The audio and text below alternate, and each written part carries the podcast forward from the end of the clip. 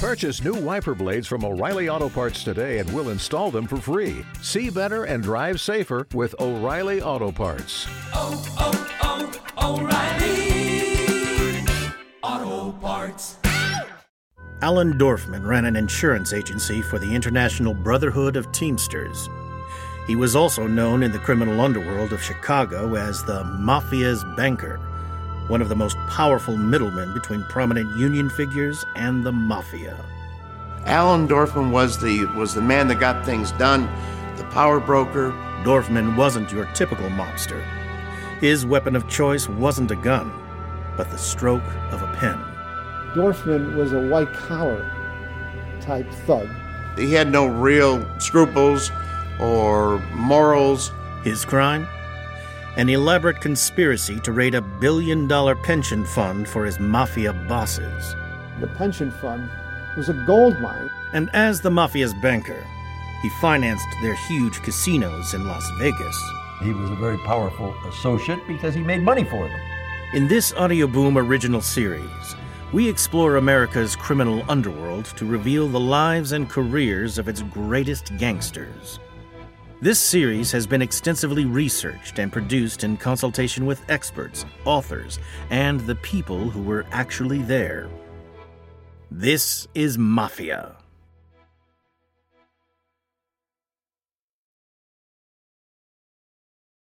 Alan Dorfman was a promising young man. Tall and athletic, he had enlisted in the Marines after college to fight in World War II. But four years later, after returning to America as a decorated war hero, he was working in a $4,000 a year job teaching physical education at the University of Illinois and going nowhere. Or at least, that's what it felt like. It simply wasn't enough for the young and ambitious Dorfman. He wanted more. Much more. Luckily, he was close to someone who could fix him up his stepfather, Paul Red Dorfman. Red was a tough, old school Chicago mobster. His power base was the growing trade union movement, including the mighty Teamsters Union. By 1953, with 1.2 million members working in transport nationwide, a Teamsters strike could paralyze the whole of the United States. The mob liked what the Teamsters had real muscle. One ambitious Teamster named Jimmy Hoffa wanted to be president of the powerful union, and Red Dorfman agreed to help him get there. If you want to be elected to the president of the Teamsters, you have to enter into political alliances, political in the sense of internal union politics, with mob figures. Robert Blakey was a special attorney in the Department of Justice from 1960 to 1964. So Jimmy Hoffa, in league with the mob uh, nationally, and also his union in Detroit, he got the presidency of the union through corrupt deals, political deals with the mob. And there's a, the Irish have a saying when you sup with the devil, you should have a long spoon. Uh, and, and Jimmy, hands were dirty. He had met these people and, and worked with them. Former FBI agent Jim Wagner. There was a, a lot of intelligence information that Hoffa had made accommodations with organized crime in order to rise to the power that he developed. Hoffa was very popular with the Teamster members. They didn't understand that he had sold them out on many levels. In return for supporting Hoffa, Red Dorfman wanted something back a job for his son. He thought Allen should run the Teamsters' extremely lucrative insurance business.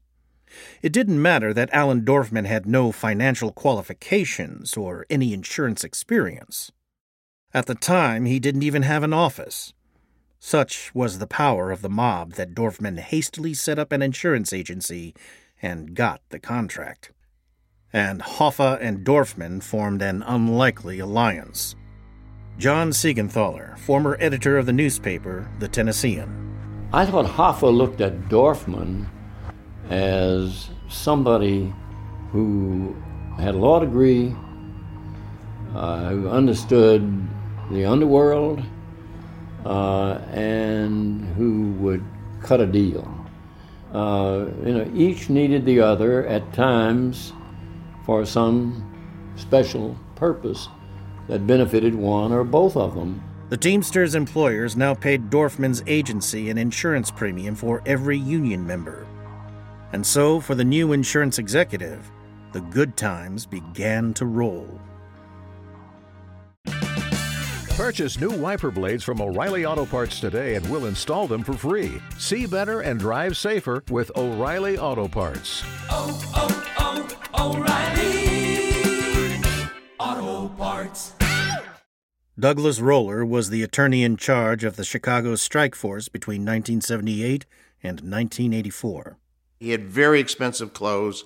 Um, I remember uh, during the course of the trial, he wore what was clearly a very expensive camel hair coat. He uh, drove expensive cars. He had a, um, a very nice house in Lincolnwood. Uh, he uh, went out to eat at fancy restaurants. Um, he did all the other things that one would expect one to do who had plenty of cash to spend. The deal worked out well for both sides. Over the next decade, Allen Dorfman became a millionaire, and Jimmy Hoffa rose fast in the Teamsters Union with the mob's backing. But there was a dark cloud on the horizon. In 1957, the United States Senate formed the McClellan Committee to investigate the unholy alliance of organized crime and the labor movement. Government agents quickly discovered that Dorfman had made $3 million from insurance policies, half of it by wildly overcharging on premiums. But high insurance fees weren't illegal. Then, investigators found that Dorfman had siphoned off over $300,000 for unspecified expenses, and that Hoffa had been lent cash that was never returned. Now they had hard evidence. Jimmy Hoffa was summoned to explain the unspecified expenses. The committee's legal counsel was Robert F. Kennedy. John Siegenthaler was a young reporter at the time of the hearing. I always felt it was sort of an ego thing with Jimmy. Um, if you look at his appearances before the McClellan Committee, questioned by Robert Kennedy, uh, two things emerge. The first comes across how smart Hoffa is. His first appearance was a disaster. Second, he improved. The third, um, he just was completely confident. Was not going to answer any questions, was not going to take the Fifth Amendment, uh, and he was just going to challenge Robert Kennedy to on anything that Kennedy said. And uh, uh, he would say, "Well, that's your idea. That's your thought. That's," and he totally ignore whatever evidence there was that he had this mob relationship. And Bob would ask him specific questions about um, about those relationships, and and Jimmy just simply refused to answer them. He evaded the answer. I mean, I'm not saying he didn't respond. He did respond, but he responded without answering the question, without admitting anything or acknowledging anything. And when Kennedy would uh, give him evidence, Jimmy would just have his own explanation of what had transpired, um, and and that explanation would be his denial, not a direct denial, but just he would give a different version of what happened. And that third appearance before that committee, um, he was an expert witness. He had trained himself. He had a keen mind and a tough mind, and to see the two of them Jimmy Hoffa and Robert Kennedy engage in that those three sessions before that committee. Uh, I mean, it was like theater. It was drama. Uh, it was gripping, and um, and uh, and it was a struggle. And even though Jimmy improved with each appearance, you came away with it with a clean idea uh, that Hoffa and the Union were linked to organized crime and the mob. The committee strongly suspected that stolen cash was being used for illegal payoffs and kickbacks to union officials, but they were never able to prove it. Hoffa and Dorfman were free to exploit the wealthy Teamsters Union on an unprecedented scale. Although the insurance business was lucrative for Dorfman, it was dwarfed by the possibilities of the vast Teamsters pension fund. Millions of dollars in union workers' contributions from around the country poured in every month. I think Dorfman sort of looked on the pension fund uh, as his preserve. And he kept in close touch with Hoffa when he needed him. I always thought with, with Dorfman, it was only uh, a money it was only self enrichment. And he looked at Hoffa uh, as a as a bread and butter, or better still, as a cake and ice cream um, friend. And uh, I think I think he needed the the uh, the union. Uh, he needed access to that pension fund. Here is former FBI special agent Leone Flossie. Teamsters, especially, the pension fund, was a gold mine. It was the goose that laid the golden egg. Right? Once they get their hooks into you, they, they don't want to let go uh, because they're making money on you. The question was where to invest all this money. Allen Dorfman helped Hoffa loan tens of millions of dollars of Teamster pension funds to just one client the mob. That's how the Central States Pension Fund earned the nickname the Mafia Bank.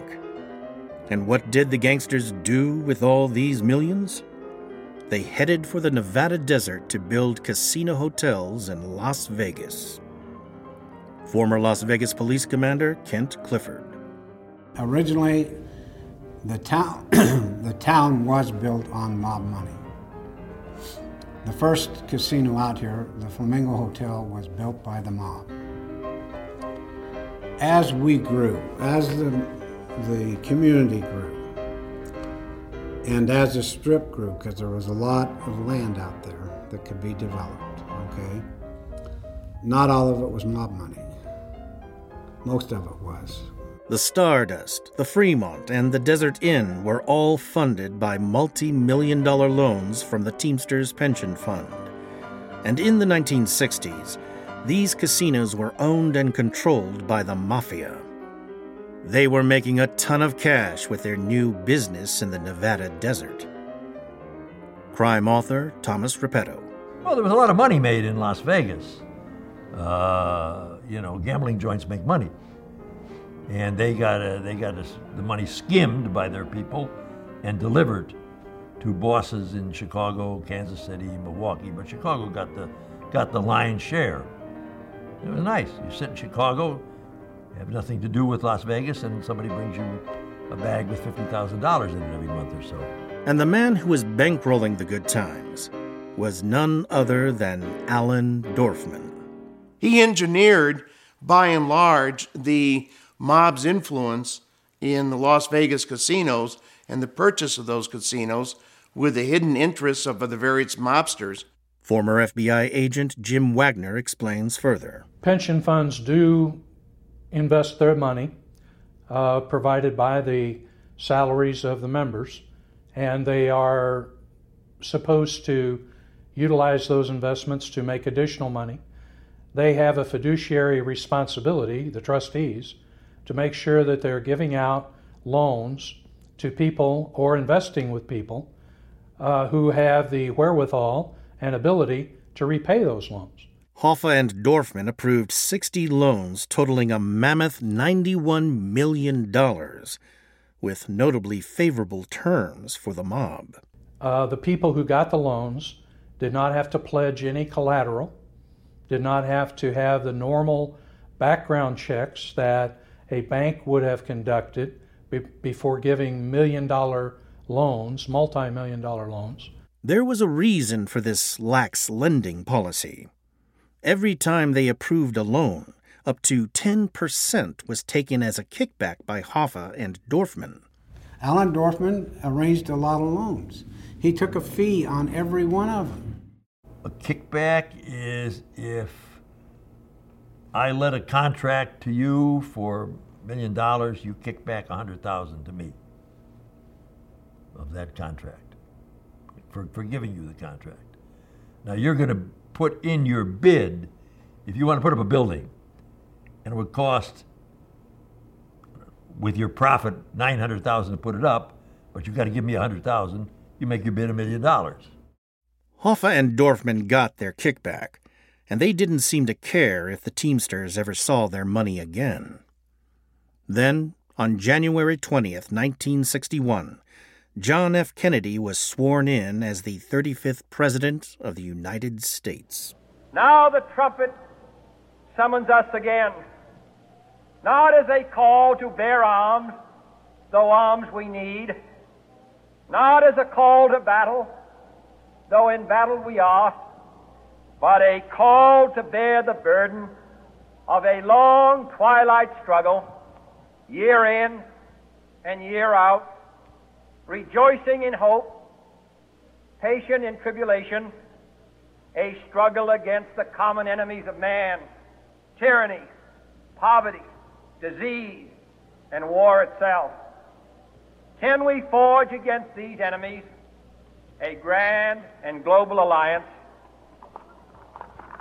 north and south, east and west, that can assure a more fruitful life for all mankind? Will you join in that historic effort?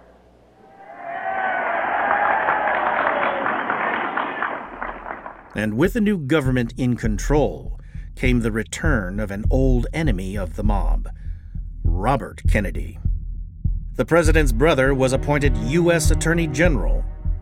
As the top law enforcement officer in America, Kennedy's stated goal was to break the grip of organized crime. He set about radically changing the Department of Justice and the FBI. Kennedy launched a new kind of investigative unit a Department of Justice strike force aimed at union corruption. And Kennedy dramatically increased the number of lawyers in the organized crime and racketeering section from 17 to 63. One unit was very much at the forefront of the campaign. Here is Robert Blakey. Bobby Kennedy came in knowing about a particular crime problem that only the federal government could do something about and he brought a bunch of people up from New York that had worked at New York and put them all in the section. I was a member of that section. There were 17 people in it. A unit was put in it to finish criminally what he started just investigating it. It was called the Labor Rights Unit, and I was in it. And the press called it the Get Hoffa Unit. But getting Hoffa wouldn't be easy. In October 1962, the new investigative unit prosecuted Hoffa, alleging he'd received improper payments from a trucking company. Hoffa, a powerful manipulator used to getting his own way, couldn't leave the verdict to chance. And Hoffa didn't want to accept a jury verdict. He made an effort to fix the jury. If he'd accepted the jury verdict, he would have been found not guilty, and it would have been a, potentially a major victory for him. Instead, he had to fix the jury. And he got caught fixing the jury, and that's obstruction of justice, and then he was convicted. It was a lucky break for the prosecution. What would have been a maximum one year sentence suddenly grew a whole lot bigger. Hoffa's mob style jury tampering had backfired spectacularly.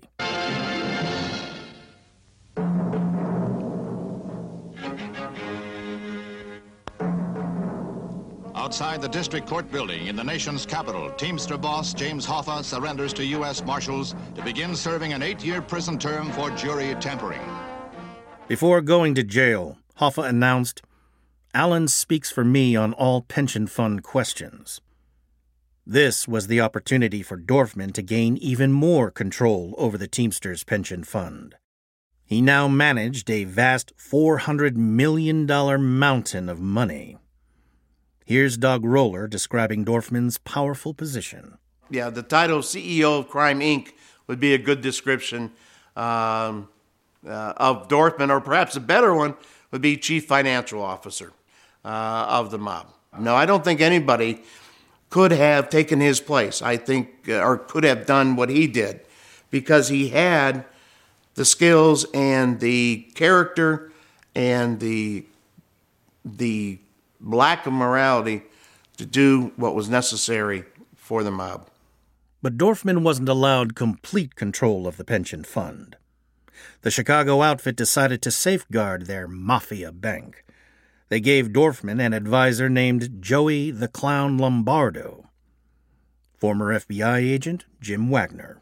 The outfit did not trust Allen Dorfman and therefore placed Lombardo in the position that he had, which was an overseer.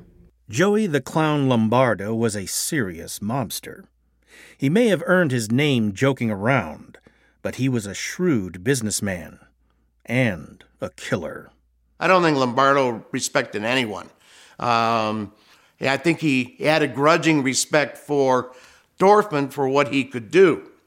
Uh, but Joe Lombardo liked Joe Lombardo, and that was about the extent of the people he liked. It was Lombardo who oversaw the Las Vegas casinos, and although he had no official position, he now oversaw Allen Dorfman, too. He did show up on almost a daily basis to find out exactly what Dorfman was doing and to provide, it almost appeared, guidance to direct Dorfman to make sure that he did as the outfit wanted him to do. Lombardo was a respected figure among gangsters and feared by Dorfman. That's the one person you don't hear uh, Dorfman arguing much with. He never gave an outward comment to Joe Lombardo that he disrespected him. That would not have been the wisest thing for him to have done. But he did believe that he was smarter than Mr. Lombardo. Surprisingly, the two men got along well. With Lombardo's backing, Dorfman approved million dollar loans designed to dispense cash directly into mob hands. Former Special FBI agent Leo Flossie. It was no secret that he was in the pocket of organized crime. He was a tool of the Chicago outfit. They controlled Dorfman. It didn't seem to matter that a string of businesses which the Teamsters Pension Fund invested in went bust, and millions of dollars were effectively stolen in the process. Dorfman was a white collar type thug. Uh, he controlled money. Uh, Dorfman would never be involved in a burglary or an armed robbery or, or, or an extortion. That's not what he did. Uh, he was a different kind of criminal. Defaulted loans to one businessman alone cost the pension fund $15 million. But Dorfman couldn't care less. He was paid thousands in kickbacks on every deal. In fact, business was so good, he bought himself a private jet from none other than Frank Sinatra. But the FBI was on the prowl, and in October of 1972, they pounced. A court in Chicago heard how businessman Leo Horvath had applied for a Teamsters loan of $1.5 million. He personally paid Dorfman a $55,000 kickback in cash, and two days later, Allen approved the loan. At last, this scam was exposed, and Dorfman was found guilty of fraud. Yet, surprisingly, the trial judge only sentenced Dorfman to one year in federal prison. Far from being a blow to his career, it hardly even broke his stride. Doug Roller, former attorney at the Chicago Strike Force. In my opinion, Dorfman was a tough guy. Um, he went and did his time, although it wasn't that long. He did his time in the uh, 1972 fraud conviction uh, didn't rat on anyone, which probably enhanced his reputation with the mob at that time. Uh, and he did his thing and came out and kept on going. Dorfman's looting of the Teamsters pension fund didn't merely continue uninterrupted, it shifted into high gear. Between 1972 and 1976, he approved $186 million in loans, financing the mob's development of Las Vegas casinos. 20 million went to Caesar's Palace alone, 23 million to Circus Circus, and the kickback to Dorfman? 7% of Circus Circus Corporation shares, potentially worth millions. But the FBI hadn't given up on Dorfman. More than ever, they were determined to bring him down for good. Finally, in 1974, they collected enough evidence to charge Dorfman and Lombardo with milking the pension fund of $1.4 million. The key witness for the prosecution was businessman Daniel Seifert, who'd been collaborating with the feds. If Seifert testified, Lombardo and Dorfman were both going down. The Mafia didn't think twice. Here's former FBI agent Jim Wagner again. This whole case was another example of the problems Chicago faced, as well as other sections of the country, in bringing to court um, cases against some of the organized crime people because they had no hesitation of eliminating witnesses if it would keep them out of court. On September 27, 1974, Daniel Seifert went to his office to meet his wife. They were assaulted by two armed men. Mrs. Seifert was pushed at gunpoint into a washroom. Seifert made a run for it as the men opened fire. The first shotgun blast failed to stop him. But a second blast to the chest brought him down. Finally, to leave no doubt, Daniel Seifert was shot at point blank range. As Seifert collapsed, so did the court case. Lombardo and Dorfman walked free. Again. It was clear to the Department of Justice and the FBI that Joe Lombardo and the Chicago outfit would stop at nothing to keep their money man and the Mafia Bank in business. In the next episode, we'll reveal how the FBI launched a vast surveillance operation to go after the man who'd been bankrolling the Chicago mob for over two decades and finally shut off the steady supply of cash to the mafia. If we penetrated Dorfman and and his uh, contacts, then that would open up uh, avenues of prosecution and evidence gathering as to the mob, uh, corrupt Teamsters officials, uh, corrupt uh, public officials. We'll speak to the lawmen who were part of Operation Pendorf, the code name given to the covert operation to bring down Dorfman. The best evidence you can use in court is the defendant's own words. Uh, if you're lucky enough to have video surveillance, too. And we'll discover that no one was safe from the mob, not even the people that helped bankroll their million dollar business interests. We felt he would be vulnerable to an offer to diminish his prison sentence in return for his cooperation. Um, never got that far because uh, the mob was thinking the same thing. This has been an Audioboom and World Media Rights co production, hosted by me, Fleet Cooper. It is produced by Audioboom's Ben Hosley and Rachel Jacobs, and Bettina Vasquez for World Media Rights. We had editing help from David Markowitz, with additional production from World Media Rights by Gerald Zibingwa. David McNabb is the series creative director, and the executive producers for Audioboom are Brendan Reagan and Stuart Last. Thanks to Indochino for sponsoring this episode. Follow Mafia on Spotify or subscribe on Apple Podcasts, Stitcher, or wherever you find your favorite shows.